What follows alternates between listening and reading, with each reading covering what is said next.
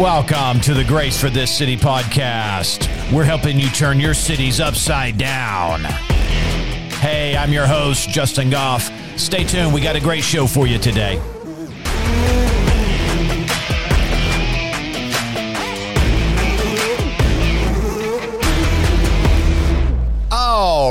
Right. Good morning, everybody, and thank you for tuning in. This is the Grace for This City podcast, and I'm your host, Justin. Hey, we are helping you turn your cities upside down, helping you right wrongs. And how are we doing that?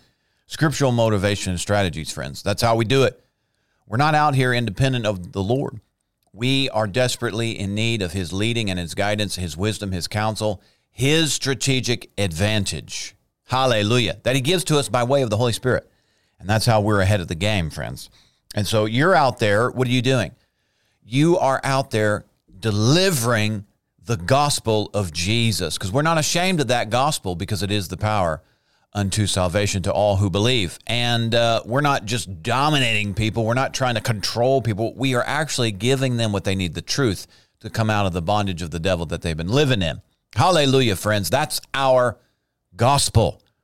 Again, what is our gospel? Well, it's an invitation to become the bride, the body, and the building or the temple. Hallelujah. It's a phenomenal gospel, friends. So let's get out there and let's turn cities upside down because righteousness just explodes in the hearts of the people. Hallelujah. Oh, it's tremendous. Praise God for it.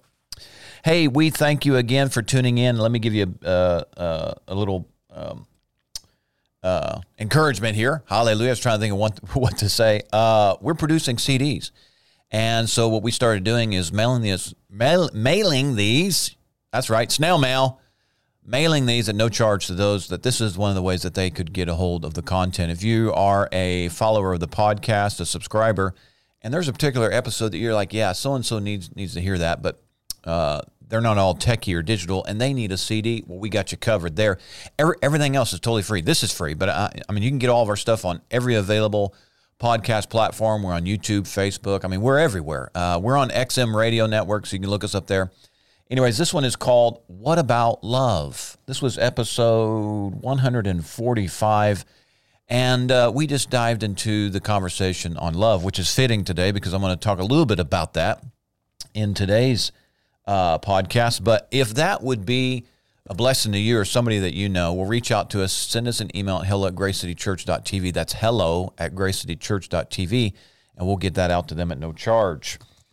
All right, praise the Lord. What about love? That's a great one. Okay, also, I want to invite you to participate in a project that we've got going on. Uh, on our property here in Harrison, Arkansas, we have a facility that we believe the Lord said to turn into a studio. And so we're going to put three studio sets over there. One of them is an interview style. So we want to expand our opportunities to sit down and, and produce content like that in an interview style where we have guests on and just have a conversation with them. The other studio is to expand our podcast studio. If you're watching me, uh, you can see a little bit of our studio here. This has worked out excellent, uh, but it's a little bit small. I want to expand it just slightly to be able to do some other things with some guests to have on the podcast in this format. And then the third studio is what we're calling Equippers Academy and Equippers University. And this is where we can produce content that will be able to feed brand new believers, new believers, uh, like the milk of the word, and all the way up to lead them all the, all the way up uh, with uh, teachings and um, you know trainings that will develop them even all the way up to a university level. So if you want to participate in that, we say thank you in advance. You can go to our website, gracecitychurch.tv forward slash give, select the drop down menu, and click on Studio Project. And again, uh, any gift is tax deductible. And we say thank you so much for partnering with us to accomplish that vision. Hallelujah. All right, let's jump into this today. And uh, I'm calling this the forgiveness of faith.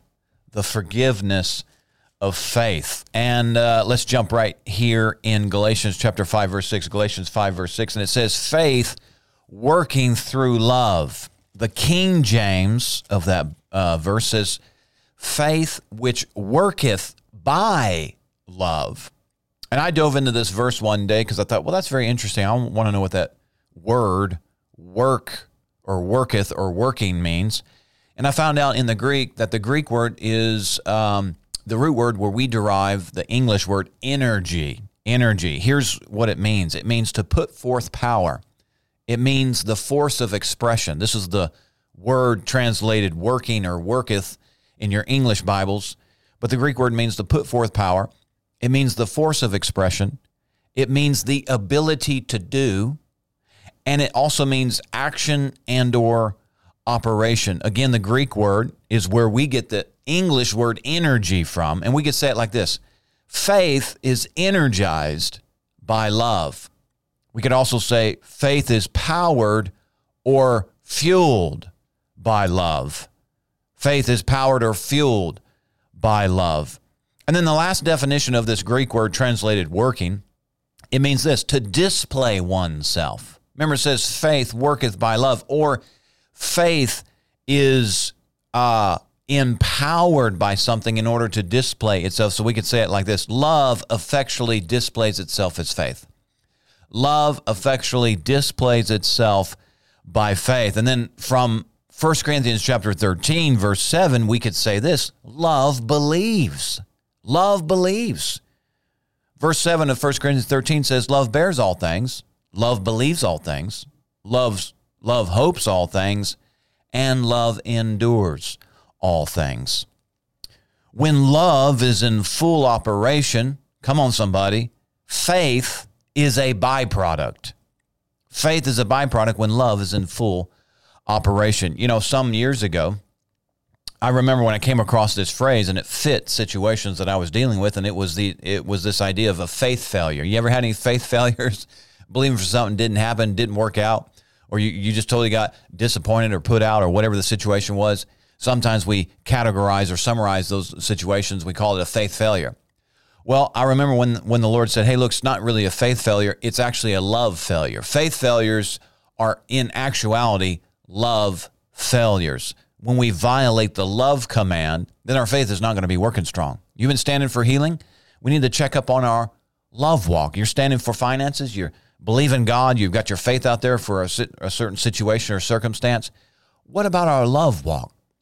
is there something that just doesn't seem like it's not working out the way maybe it should work out? Well, maybe we should check up on our love walk. This is why we're talking about this today. And we're going to zero in on the forgiveness part of love. That's, that's where we're ultimately going here. So, why is faith powered or fueled by love?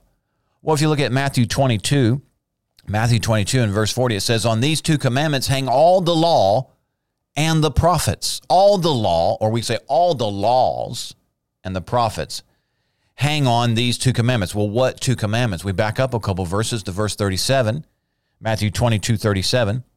And Jesus said to him, You shall love the Lord your God with all your heart, with all your soul, and with all your mind. And then he said, This is the first and great commandment. And the second is like it you shall love your neighbor as yourself. So what about the law of faith then? Romans 3:27 it says, "Where is the boasting? Is it excluded? By what law? Is it the law of works?" He says, "No, but the law of faith." So right here we see that there is a law that governs the operation of faith. So what does this law of faith hang on? What hangs on the law or the command of love? Again, the law of faith is available for display. Remember, it, it worketh, it worketh, or is empowered or energized by. The law of faith is available for display when it is empowered by love to do so. We could say it like this faith is allowed or authorized when these commandments are obeyed. So if you're wondering why you have a faith failure, or it seems like you just can't lay hold of a thing, like your grip on the promises of healing, for example, or any any promise that is located in Christ Jesus, maybe your grip on them seems to be so weak. You say, "Oh, I just don't have any faith." No, no, no. It's not that you don't have faith. You've been given the measure of faith. What we need to back up is check on: Have I violated the love command? Have I uh, done something against somebody that would uh, prove that I have broken the law of love?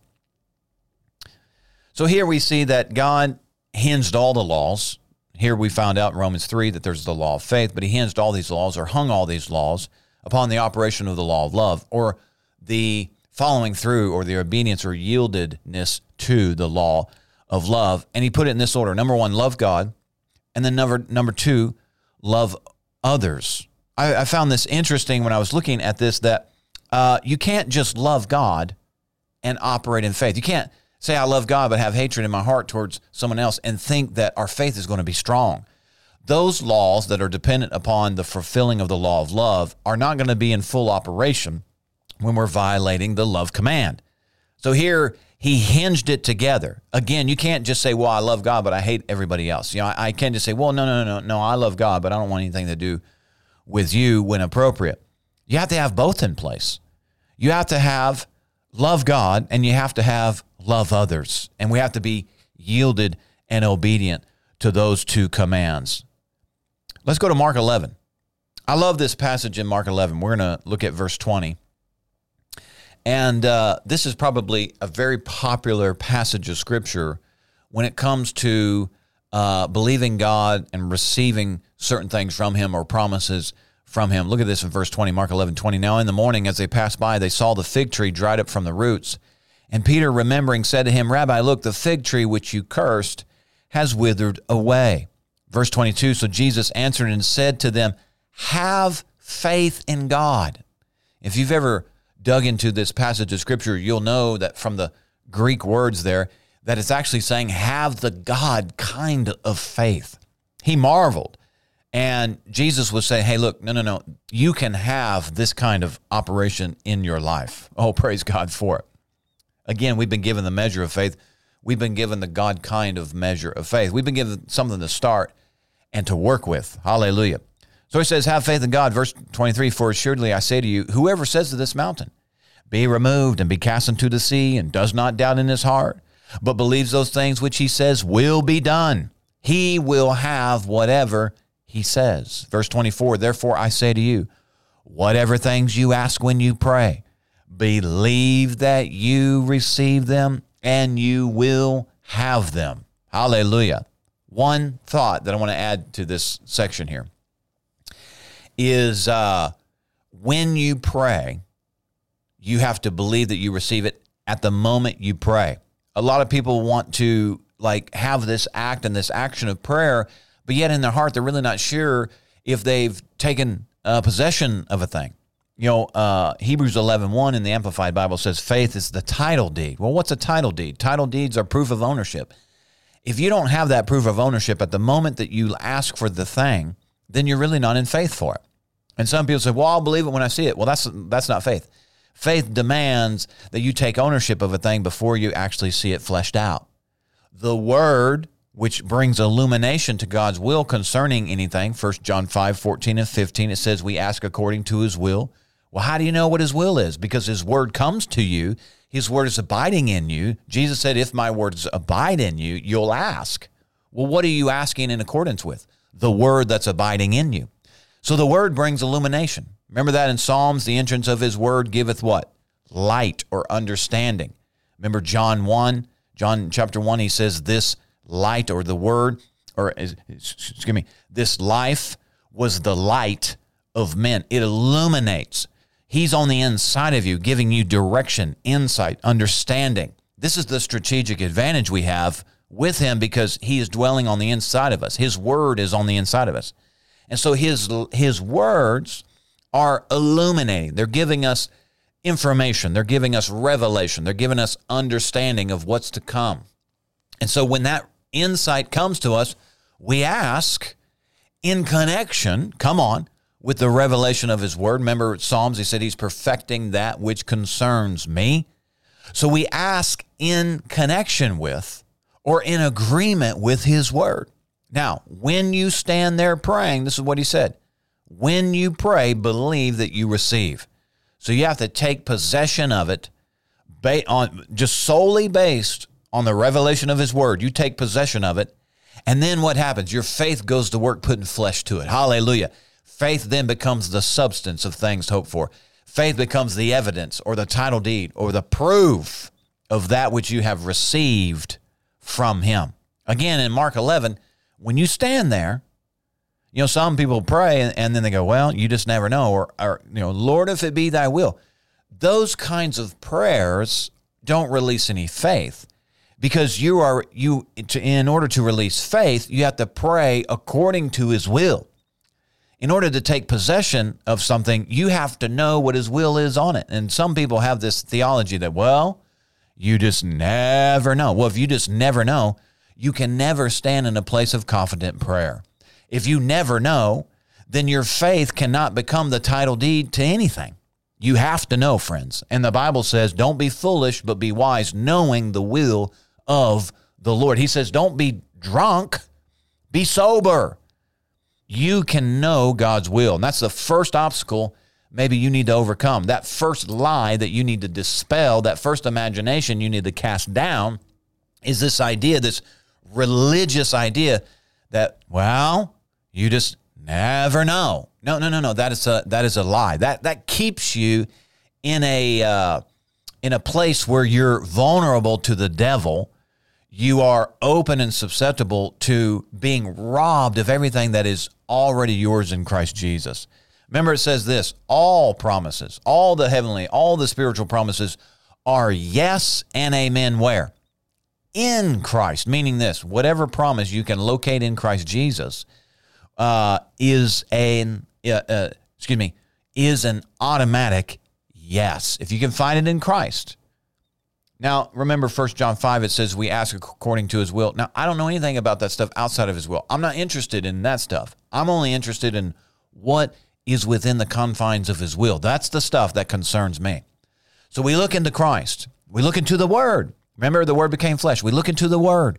We look into Christ. And what are we looking for? We are intentionally locating those things which are according to his will. Once I can locate something that's according to his will, and I have found it in Christ, the Bible says it's an automatic yes if it's in Christ. So those promises are mine. And when I come to him boldly, uh, uh, come to him boldly uh, right there in the throne of grace, in the throne room of, of grace, what am I doing? I am laying hold by faith of that which is provided for me in Christ Jesus via grace and I have to lay claim to it. I have to take possession of it the moment that I pray for it. So if you're praying for healing, you you can't stand there and go, "Well, I don't know if it's your will, so I guess I'm just going to idly talk right now. I guess I'm just going to make up a bunch of words, but I really don't know what I'm asking for, and I really don't know what I'm going to leave with because I am not in a place of confidence based on your word or will or revelation uh, about those things that concern me. And so I'm not laying hold. I'm not grabbing. I'm not taking anything out of this prayer. I'm just I'm just acting in religious rhetoric and motion here. Listen, if that's you, you've you've got to change that.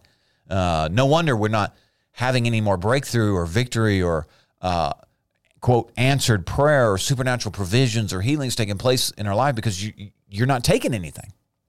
All right, so that's the first battle that we've got to overcome there. So again, let's go back to this. So he says, have this God kind of faith. Remember, they marveled and they said, Jesus, what you prayed and asked for, what you commanded actually happened. He said, it can happen to you too. And he gave us some ideas here. You know, this is part of it. And we add it with other scriptures. You know, it harmonizes like with 1 John 5, 14 and 15. Other passages, John, where he's talking about the word has to abide in us. You know, we're just not, not randomly making stuff up. The word is revealing it to us. The word's talking to us. The word is illuminating us. Is the word in you? Is the word in you? You know, some sometimes we might even ha- have to say, you know, when somebody says, "Well, I just don't know what God's will is," are you in the Word? Have you asked Him to reveal His will to you? James, remember James? He said, "If you lack wisdom, let him ask. God will give you liberally." Hallelujah. And we say, "Lord, what is your will?" You know, what's your will towards healing? Well, if you actually have a posture, a humility that is seeking truth, and and and you say, God, show me in your word, show me in your word, reveal your word to me. I, I want to get that word in me, in me where it starts talking to me, where it starts responding to me, where it starts creating desire. I want to get that word in me where it starts illuminating uh, the knowledge of His will. Hallelujah. And if you have that posture of honesty, I'm telling you, friends, you are going to see it. You'll see it so clear that you'll repent of being so obstinate towards his word, especially in the areas of healing and provision. It seems like those a couple big messages out out here that people want to tackle all the time. Well, the devil would love to keep you sick and broke, friends. Listen, just repent of that garbage, come out of that religious tailspin, and let's get, uh, you know, rightly divide his word so that you and I can come boldly to the throne of grace and receive those promises that are an automatic yes in Christ. Hallelujah. All right, now, so he's, he's talking about all this. And then verse 25. Oh, we cannot forget verse 25. Listen, you cannot do verse 23, 24 without 25. You cannot ignore verse 25. What does verse 25 say? And whenever you stand praying, if you have anything against anyone, forgive. Why? So that your Father in heaven may also forgive you your trespasses. Remember, he connects, again, the operation of faith, because faith is displayed or empowered by love. And love forgives. Let me say that this other way unforgiveness violates the command of love.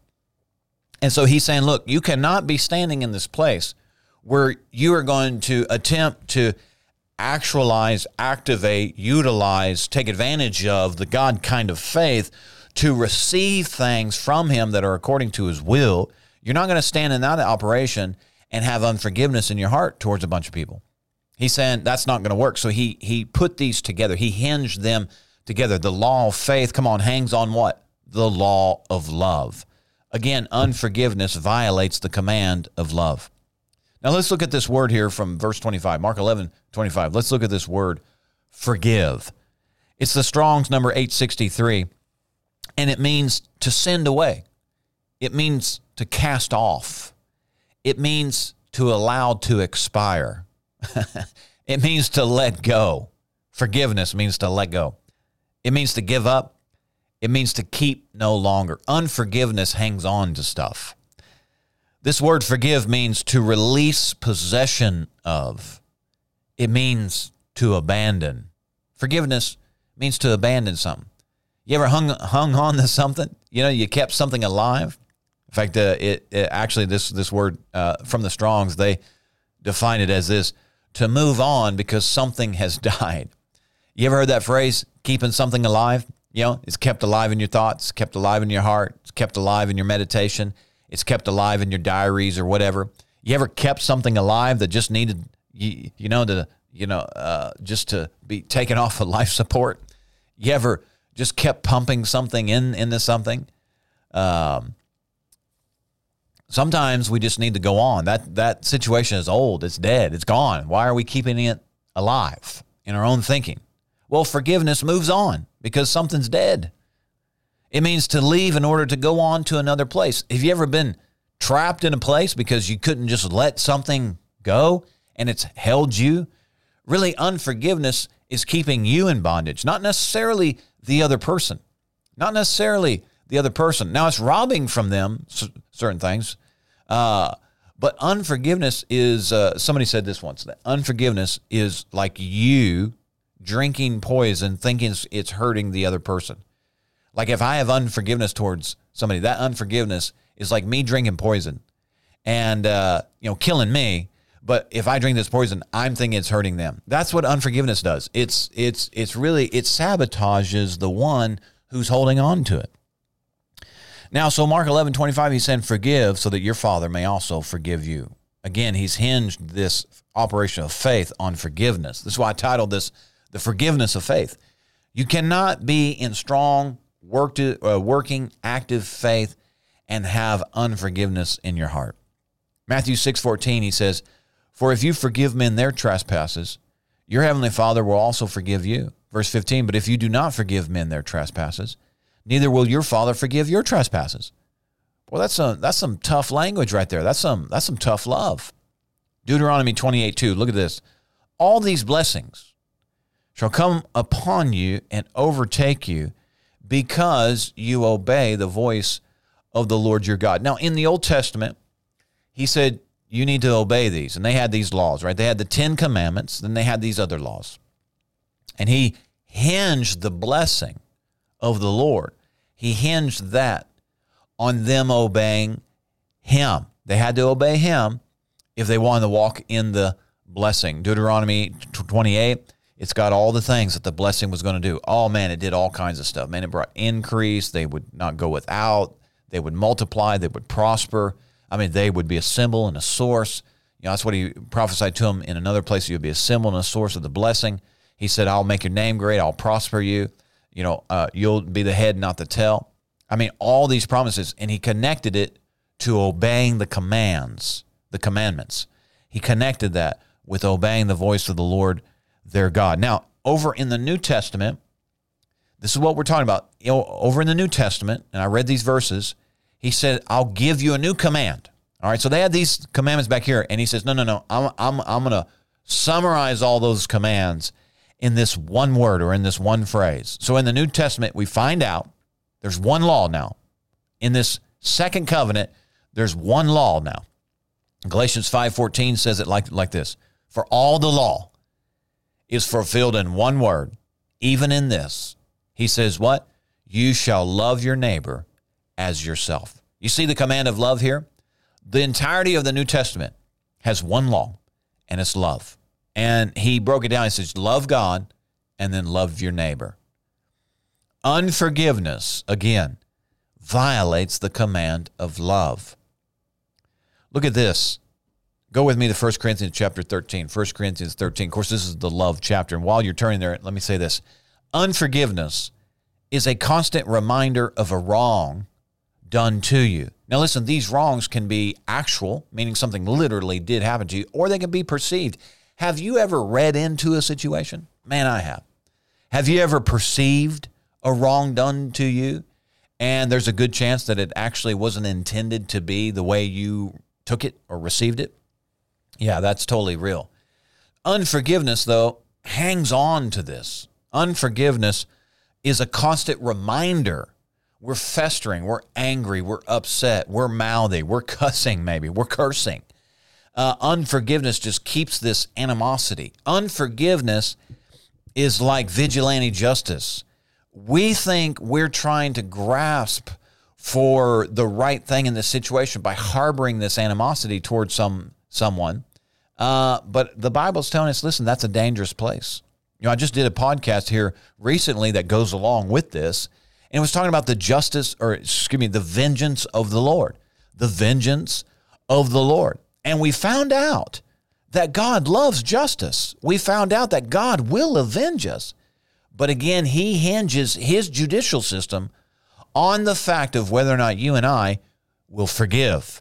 If we won't forgive, then we tie God's hands, so to speak. We, we, we keep him, we limit him, we bind him from actually enacting justice or even reviewing our situation uh, when a wrong is done to us. If we can't forgive, then he can't avenge us. And he said, vengeance is his. And we're warned in Romans and in Hebrews uh, uh and in other places. And there's even a prophecy about him from Isaiah 61 that he wants to uh, bring about justice to his people who have been done wrong by evil doing and evil folks, etc. But again, he says if you try and serve justice yourself, you get out into the arm of the flesh, you, you get over into the flesh, you get into the natural and the flesh and carnality. And if you're trying to enact justice for yourself, then you limit him from doing it. But he promises that if you will forgive, then he'll take your case up. So we have to trust him. You know, sometimes, you know, I think we're afraid that if I don't, uh, you know, beat this person up in my mind, you know, if I don't, you know, condemn this person in my own thinking, then nothing's going to happen. That they're going to get off scot free, that they're going to go on without any justice, that they're going to get away with something. And I'm the one here that's, you know, had the perpetration done or something stolen or some harm done to me or something. But this is where we have to trust the word. And the Bible says, Jesus said, listen to my podcast just uh, a couple weeks ago where we, we talked about this. We went over several scriptures where it is God's heart. He loves justice. He hates robbery. He loves justice. He said, Vengeance is mine. He said, I will avenge. If, come on, friends, if you and I take our hands off of it. How do we take our hands off of it? How do we quit touching that situation? How do we move on from that situation and allow Him to move in? We forgive, and God will get involved. You have to believe that, friends. And if you don't, I'm telling you, unforgiveness will tear you up. Unforgiveness and bitterness will literally destroy your physical body. Not only will it keep you in, in mental uh, turmoil, unforgiveness is a bondage that you keep yourself in. It's like you lock yourself in a cage and you constantly rehash these things that were done wrong to you. And guess what? No justice can be served in your situation because you're keeping God from reviewing your case because you've kept it held up to yourself. You've kept that situation to yourself. And I'm telling you, it's you're the one, you're the one who's in bondage. Some people literally they're suffering under physical conditions. They got ulcers, they got stomach problems, they've got cancers, they've got arthritic problems, arthritic problems because of unforgiveness, bitter, bitterness. Now, not in every situation, not all those uh, sicknesses and so on are connected to forgiveness, but surely many are. The Cancer Treatment Centers of America Cancer Treatment Centers of America. You can look it up. They have a therapy track called Forgiveness Therapy. Forgiveness Therapy. Yeah, it's a real thing, friends. Look it up. And uh, I was looking in into this, and this was several years ago. But of those uh, cancer patients, those afflicted with cancer in their physical bodies, who got involved in this particular uh, therapy track called Forgiveness Therapy, sixty-five percent of those who went through forgiveness therapy were completely healed of cancers in their physical body. Now, maybe not all cancer is directly connected to unforgiveness, but surely much of it is. Maybe not all cancers, maybe not all autoimmunes diseases are connected to unforgiveness and bitterness, but surely many are. And here, it's like we're drinking poison because somebody else did us wrong. How stupid is that, friends? we need to release that situation. If somebody actually has done us wrong, this is what Jesus said. He said, He coals of fire on their head. How do we do that? We say, Yeah, yeah, yeah. How do I do that? Jesus said, Pray for them.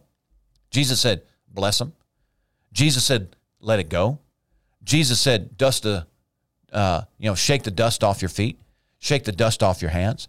Somebody's doing doing you wrong, just turn it over to the Lord. Now, you and I think again, you know, lest I repeat myself. But you and I struggle. The enemy come, comes in. The enemy will come in.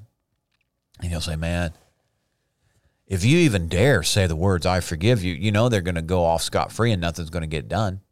And you're going to be here suffering under the uh, weight of some sort of persecution or whatever, and they're going to go on, and nothing's ever going to happen to them. And they're just going to be blessed and increase, and, and you're here losing. Man, I've thought that so many times personally. I mean, there's uh, yeah, do a word study in Proverbs. It's it's quite neat, uh, quite fascinating. The counsel that we're given because we're actually cautioned not to think that way because it looks like sometimes in the short run, it looks like in the short run that these evil people are getting away with everything. I mean, it looks like it. it, it I mean, it kind of looks like it. I have to be honest. It sure does look like it. I mean, there's been situations to where something was done to us that was pretty significant. And it looked like they were going to get away with it. I mean, it absolutely looked like they could do whatever they want and nothing was going to happen to them. And here we were, you know, under conviction of the Holy Ghost to forgive, to be humble, to not freak out. You know, I had a situation happen to me and I was trying to figure out how to sue him. I mean, uh, bless, bless the Lord. Anyways, I was, I was, you know, I was thinking through this scenario of how I was going to get back at him and, you know, take him the task and, um, you know, get our, you know, get what was due us or whatever. And I'm sitting on the lawnmower one day. I'm here at the church. I'm mowing the yard, and man, I'm wrestling with this, man. And uh, finally, praise God, I got to this point, and the Lord was saying, "You need to let this go," and I did. And I called them all by name, and I said, "I forgive you," and I'll release this. And, you know, I had to do that more than once. I had to do it more than once. You know, we're going to wind up in Luke 17, and right there he says 70 times seven. You know, I was, man, I was taking advantage of that. But yet I was struggling, fearing, I was afraid that God would not watch out over us. I was mistrusting Him. Of course, you know, the enemy, those lies were adding to that and embellishing that. But I was mistrusting that God would get involved in this situation. And I mean, I've been in multiples of these situations, man, where I was just so ticked off that I was the one that seemed like I'm the one that got the short end of the stick for being truthful, honest, integrous, upright, you know, holding to values and standards and morality and ethics and et cetera, et cetera, and purity and honor and et cetera. And it seems like the more right I did, it's like the more I was losing. And I was like, God, what is up? You know, I started to get mad. But honestly, what it was is my heart. I was mistrusting that God could get involved and and and and fix this situation uh, and bring about a greater good. I was mistrusting that process, so I was hanging on. I was hanging on to the situation, trying to figure out how I could bring about justice for the wrongs done to me. And th- those are hard lessons, friends. I'm not saying those are easy things to navigate. I'm not saying that it was all, you know, roses and, you know, uh, snow cones and ice cream and you know fun and games. It, it was difficult. It was hard. It was hard on me. It was hard on my flesh. I didn't want to forgive. I didn't want to let that go. I wanted justice. And see, but I was being tricked by the enemy to think uh, to think that unforgiveness was tolerating this situation, right? I was being seduced by the enemy, lying to me, saying, "Hey, if you forgive, then you're condoning this." And that's not the that's not the case, friends. That's not how that works. That's not the truth. To forgive is not condoning. To forgive is not tolerance. To forgive is not um, substantiating what's going on. You're not agreeing with the perpetrator or the injustice or the persecution. Forgiveness doesn't agree with it. Forgiveness is a strategy, friends. Forgiveness is what sets us up for God to get involved and review this situation and Him to avenge. Listen, remember what was it Hebrews that said it's a fearful thing to fall, in, fall into the hands of the Lord. God knows what to do. God knows what to do. You and I don't know what to do. And sometimes the enemy will try and lure us into the arena of the flesh because he knows we're no match for the enemy there. We have to stay seated in our high place and one of the ways we stay seated is by not violating, by fulfilling, by obeying the command of love. Are you in 1 Corinthians 13 5 yet? So we're saying that unforgiveness is a constant reminder of wrongs done to us. Notice what this verse says. I'm going to read it to you from the uh, New Living. It says, Love does not demand its own way. Love is not irritable. Oh, Jesus, help us. Hallelujah. I think I was irritable this last week. Oh, praise the Lord. Oh, Jesus. I repent of irritability.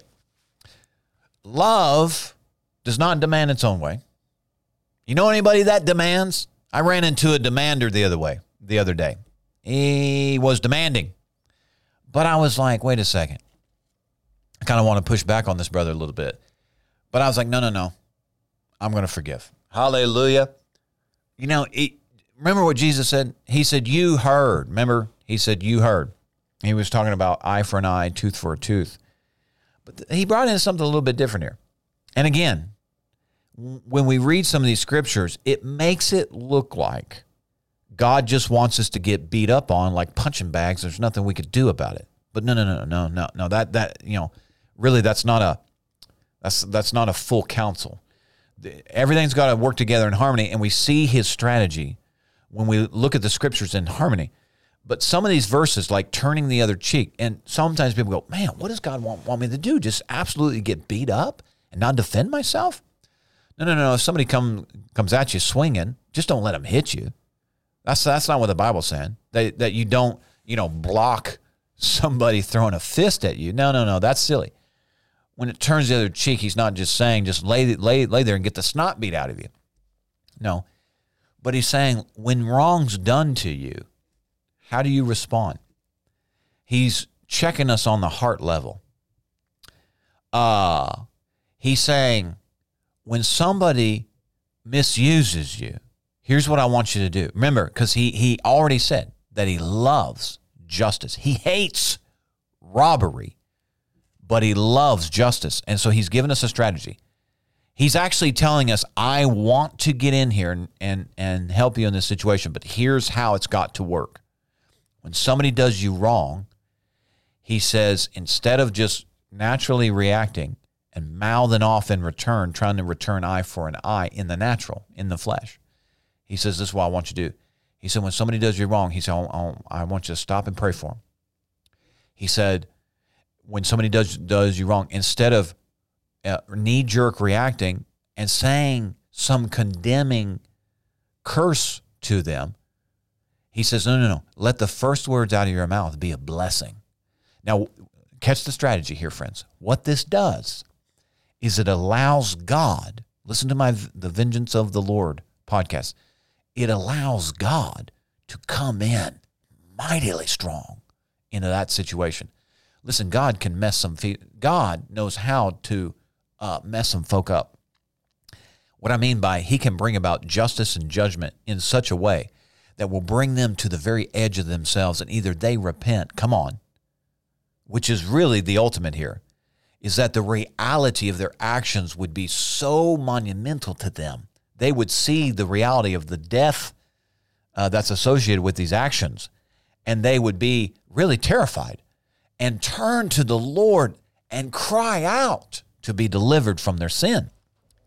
But if somebody does something wrong to you and you just turn around and you just curse back at them and you say you no good fool you stupid so and so you you know you son of a you know what i mean? You start laying these words out there and you start condemning them. You start throwing uh you start accusing and and, and condemning them to hell just off the cuff.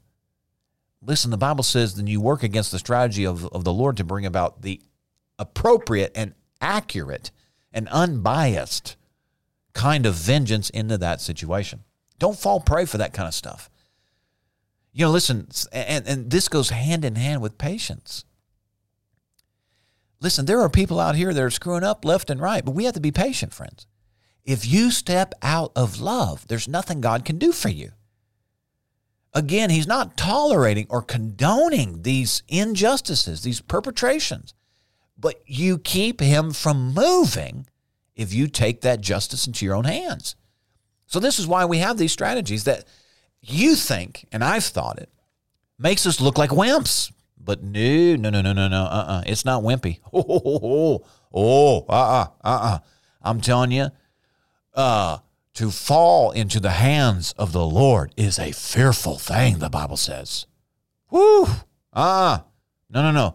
Go through and do a word study of all, all the places where God says that he's going to avenge his people. So it's it's foolishness to the world. Remember that? First First Corinthians 2. He has a strategy that makes you look like on the short end, makes you look weak because you're not fighting back. Come on, fight back. Come on, fight me, fight me, fight me. You know, I'm telling you, the devil's trying to draw you into the arena of the flesh, and because the devil knows. oh, I tell you, the devil knows. He knows that if he can get you lured into the flesh, go ahead and rattle off a bunch of cuss words. Go ahead and say something stupid. Just do it. That's that, the, the devil's trying to coax you into saying something in the flesh, becoming impatient, put out, upset, annoyed. He wants you to go ahead and curse. Say something. He's because he's got you then. He's got you. That's not strength, friend. That's weakness. You fell prey to pressure. Yeah, I know. It feels like we're like a wuss here. Somebody does me wrong, and, and I just got to say, well, bless you, brother. Somebody's trying to coax me into a fight, and I said, "No, no, no, I'm not going to fight you. You know, I'm no, I'm just going to bless you. You know what? Be blessed, man. I, I forgive you." Somebody's trying to say, "Come on, come at me, come at me, you, you loser. Come at me, you wuss. Come on, you you you you wimpy, you weakling. Fight me. Come on, fight me. Say something to me. Say something to me. Come on, come on. Say something to me. Say something. Let me have it. Let me notice how the devil coaxes you in this stuff here. Well, just tell me what you're really thinking. Come on, just tell me what you're really thinking. Oh, I know you want to. Yeah, he what's he doing? He's trying to circumvent justice. Don't fall prey to that. Oh man, I don't. I, I'm I'm embarrassed of how many times I have fallen prey to that because you know you feel like you you feel weak, you feel like you, you you're undefended, you feel like uh, you're tolerating, you feel like you're you're you're at a loss. There's nothing you can do. But that's just not true. Oh, I'm telling you, I pray I'm growing in that. Thank you, Father. You're helping me with that right now. And Father, those that are listening, you're helping us get the get the get get the strength of the word under us in these matters. Listen, somebody does you wrong, let's be quick. Hey, you know what, brother? I forgive you.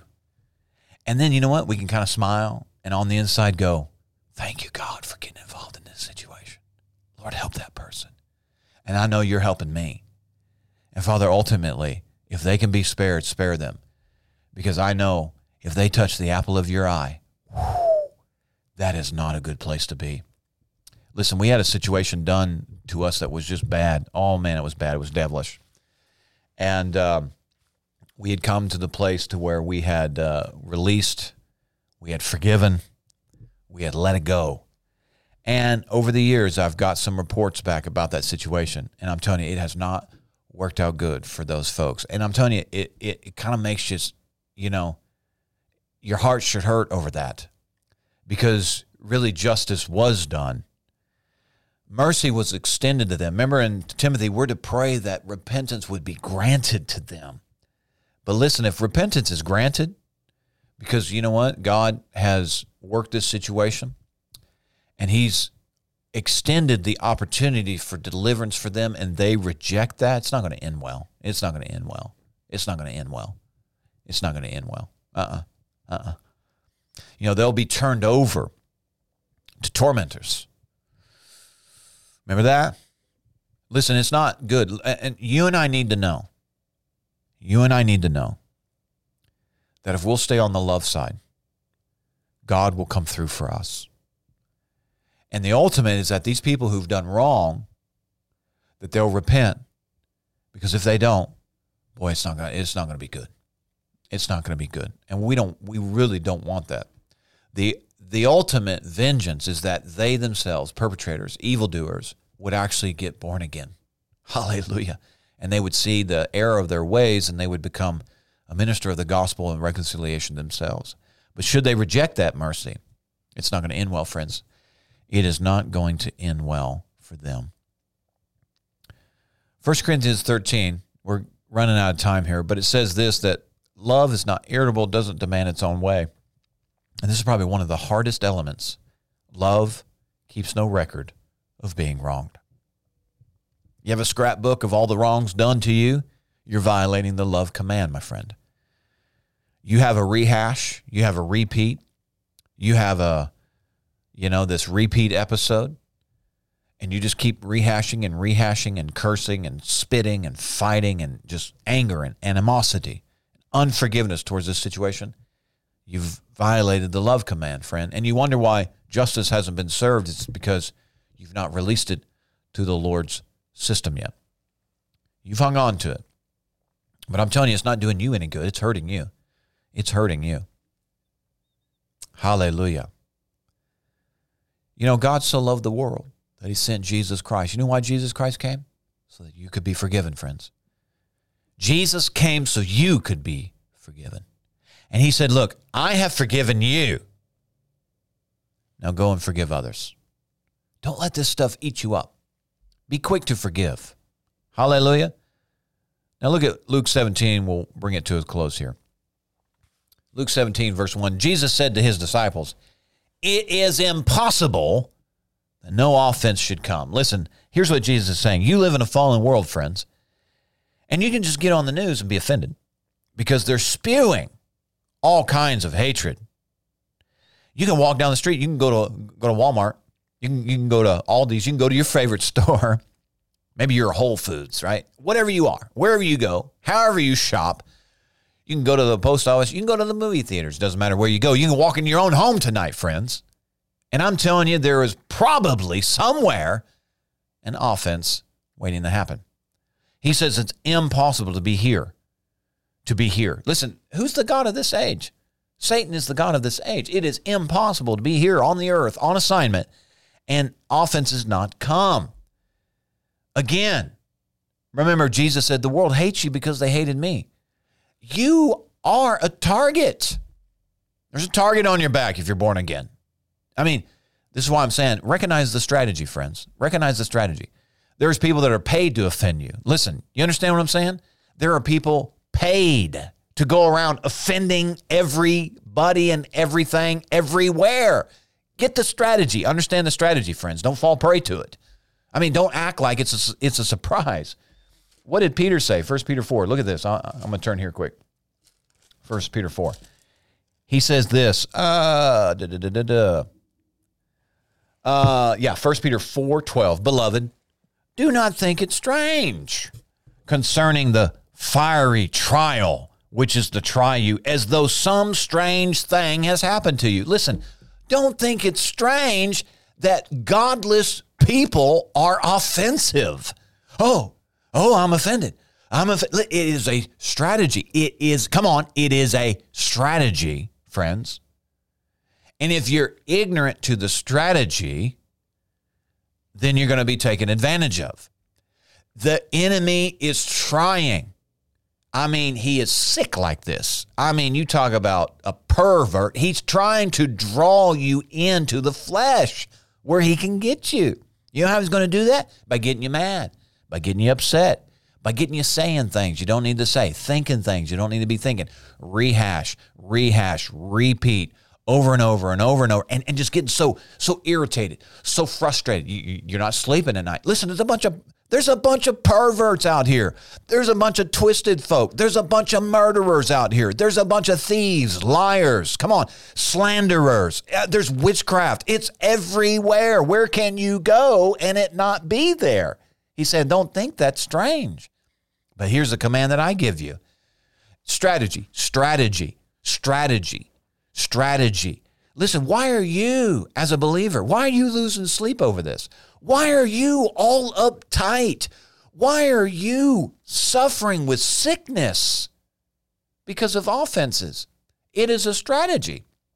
They're going to do it, like it or not. Now, here's what Jesus said back in Luke 17. He said, just make sure these offenses don't come through you. And he said, he proved, he's, he, listen, I want you to get a picture of this.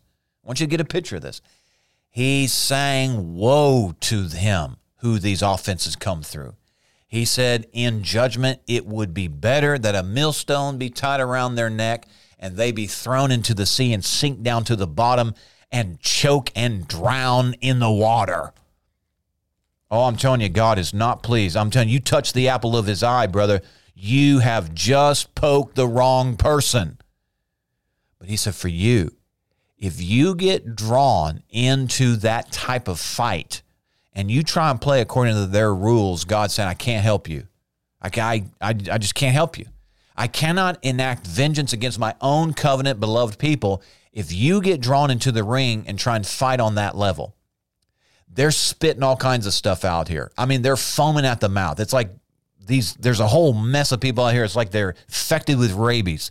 I'm telling you, they're just spitting, and there's a fit, there's a spit, there's a fight, there's there's a curse word. I mean, there's an anger, there's a murder in them, and they're trying to draw you into that because they know, brother. If I can get them worked up, oh, the devil knows. If I can get them worked, if I can get them to get annoyed, so annoyed that they'll curse me. If I can get them to meditate on this wrong done Oh man, I've got them on the run now. Hallelujah. I'm telling you, the worst thing you can do for some somebody like that is to say, Brother, in the name of Jesus, I forgive you.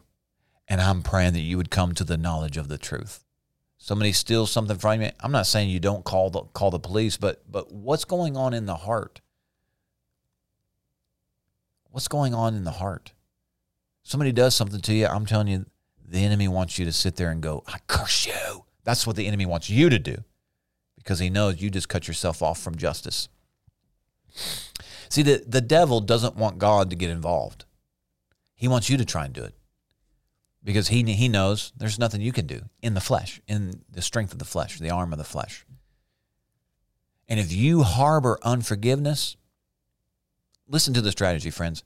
If you keep unforgiveness and bitterness in your heart, you'll kill yourself. How stupid is that? If you hold on to unforgiveness, the devil knows it will eat your physical body up. You won't have the strength, you won't have the stamina, and shortly you'll be out of the fight. You'll be out of his way. And he'll have won because you refuse to walk in love. And because of your refusal to walk in love, he knows nothing God can do, nothing God can do, because God won't violate his, his own command. And you say, I don't know if I can do it. I don't know if I can do it. I don't know if I have that kind of love. Well, that's a lie because the Bible says that he shed his love abroad in your heart. He put his love in in your heart. You just need to dip down. You need to, you know, dibble dip down, double dip down. Uh, Dippin' Dots. Hallelujah. Ice cream, somebody. Hallelujah. You need to get it down in there and you need to dish out, dip out, come on, double dip out some of that love of God for these kinds of situations. That's exactly what it's for. That's exactly what it's for. Listen, there's all kinds of stuff that's going to be perpetrated against you. Here's here's what you do. Remember, if you'll remember this as a strategy, it'll get easier for you. When somebody does you wrong, be like, "I forgive you, bro." I mean, that totally dismantles it. And the, and the devil's going, "What? What? They didn't fall for it. They didn't fall for it. They weren't spitting and sputtering and getting all upset and just, you know what I mean? In fact, they're actually walking in love. Ah, foiled again. That's what the, I mean, the devil's going, ah, foiled again. Now I couldn't draw them into the arena of that flesh battle. Luke 17, Jesus said, make sure you're not the one offending folk, though. Now, may I, I we may accidentally do it. And then the Bible gives provision. He says, if your brother offends you, rebuke him. Tell him, hey, look, bro, this isn't right. And he says, hey, you know what? I'm sorry. Then the Bible says, forgive him. And he goes on to say in Luke 17, because the disciples are saying, increase our faith. Remember, this is the forgiveness of faith. We've probably majored a little more on the love and forgiveness side of this, the strategy of how to navigate this chaos that's in the world right now, friends. Again, forgiveness doesn't condone or tolerate nothing. It's a strategy. It's a strategy. I'm talking about on a heart level, and I'm not saying there's not certain things that need to be done.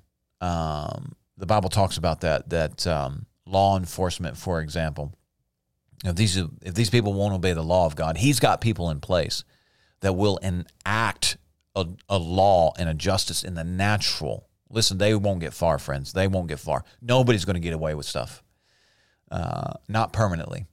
It's just not going to happen. You know, and this garbage that's going on in the world right now, I know it looks like that they're getting away with stuff. Listen, trust me, they're not. Now, their day of judgment is coming. Uh, but what are you and I going to do in the meantime? Okay. So this is why I'm talking about strategy there. But here he goes on to say, and the disciples, it's like they blow past by this because he's just talking to them about forgiveness. They say, no, no, no, hey, tell us how to increase our faith. And in effect, Jesus is like, I just did. I just did. You want stronger faith? Then forgive. Better, faster, deeper, more often, regularly. And he goes on, he tells them a parable about a servant. He connects this servant with faith. And he says, Listen, faith is designed to serve you, it's its duty to serve you. And he says, Don't give it rest. Don't give faith any rest until it has completely and utterly done everything that you've required of it. And he says, It's its duty. It's the duty of faith to serve you. And this is what he was saying to his disciples. Of course, the disciples, again, they were more interested in faith, maybe to get stuff. I don't know. But he's like, don't miss the whole point of this conversation. Faith is not your problem. This is what he's telling them. He's saying, no, increase our faith. Jesus said, faith isn't your problem. Faith is not your er, faith is not your problem. Faith will do its duty. Come on, if we will do our duty. What's our duty? Jesus drew the line in the sand. He said, "You want your faith to be stronger? You want your faith to be out front? You want your faith to be displayed? Then you do your duty." What is that, Jesus? Your duty is to forgive. Listen, faith was told in this parable don't let faith rest until it's done its duty. And Jesus is telling you and I do not rest, my friend, until you've done your duty. Don't let the sun go down tonight, my friends, until you have done your duty before the Lord, and that's to forgive. And with that, we're done. Hallelujah, somebody. I hope you got something out of that. Listen, you might want to share this with some folks because we are needing, come on, to advance a little bit here. And there's a whole lot of Christians who have just been soured. And I get it. I get it. I get it. Nobody likes what's going on, friends. Nobody's condoning this trash going on. But I'm telling you, we're shooting ourselves in our own foot because we're violating the love command. Again, love is not tolerance. Love is not condoning. Forgiveness is not tolerance. Forgiveness doesn't mean you condone what's going on, but it allows God to get involved. Hallelujah. And I'm telling you, I would love, oh man, you know what kind of testimonies that I like? Those kinds of testimonies where somebody woke up in a absolute fright because God got a hold of them in their dreams. Ah! God is real. I'm telling you. Let God serve up some vengeance for us, friends. Walk in love. Don't violate love. Hallelujah. And in this sense, not in this garbage universalism sense, but in this sense right here, love wins. you know what? Somebody stole that. I'm telling you, there's a bunch of groups out here that stole that. They stole it, and they make love look like this nasty stuff that it's not. Hallelujah. Oh, love is a strategy. Love is a victory. And our victory is in Him. All right, friends, thank you so much for tuning in. This has been the Grace for This City podcast. Hey, listen, if we can pray for you, it'd be our honor to do so. Call us 870 741 9099. Uh, 9099. There we go. Leave a message and somebody will get right back with you. Or send us an email at hello at gracecitychurch.tv and we'll send that out to our prayer teams. Listen, somebody We'll pray for, with you and for you, friends. Hallelujah. All right, until next time, be blessed.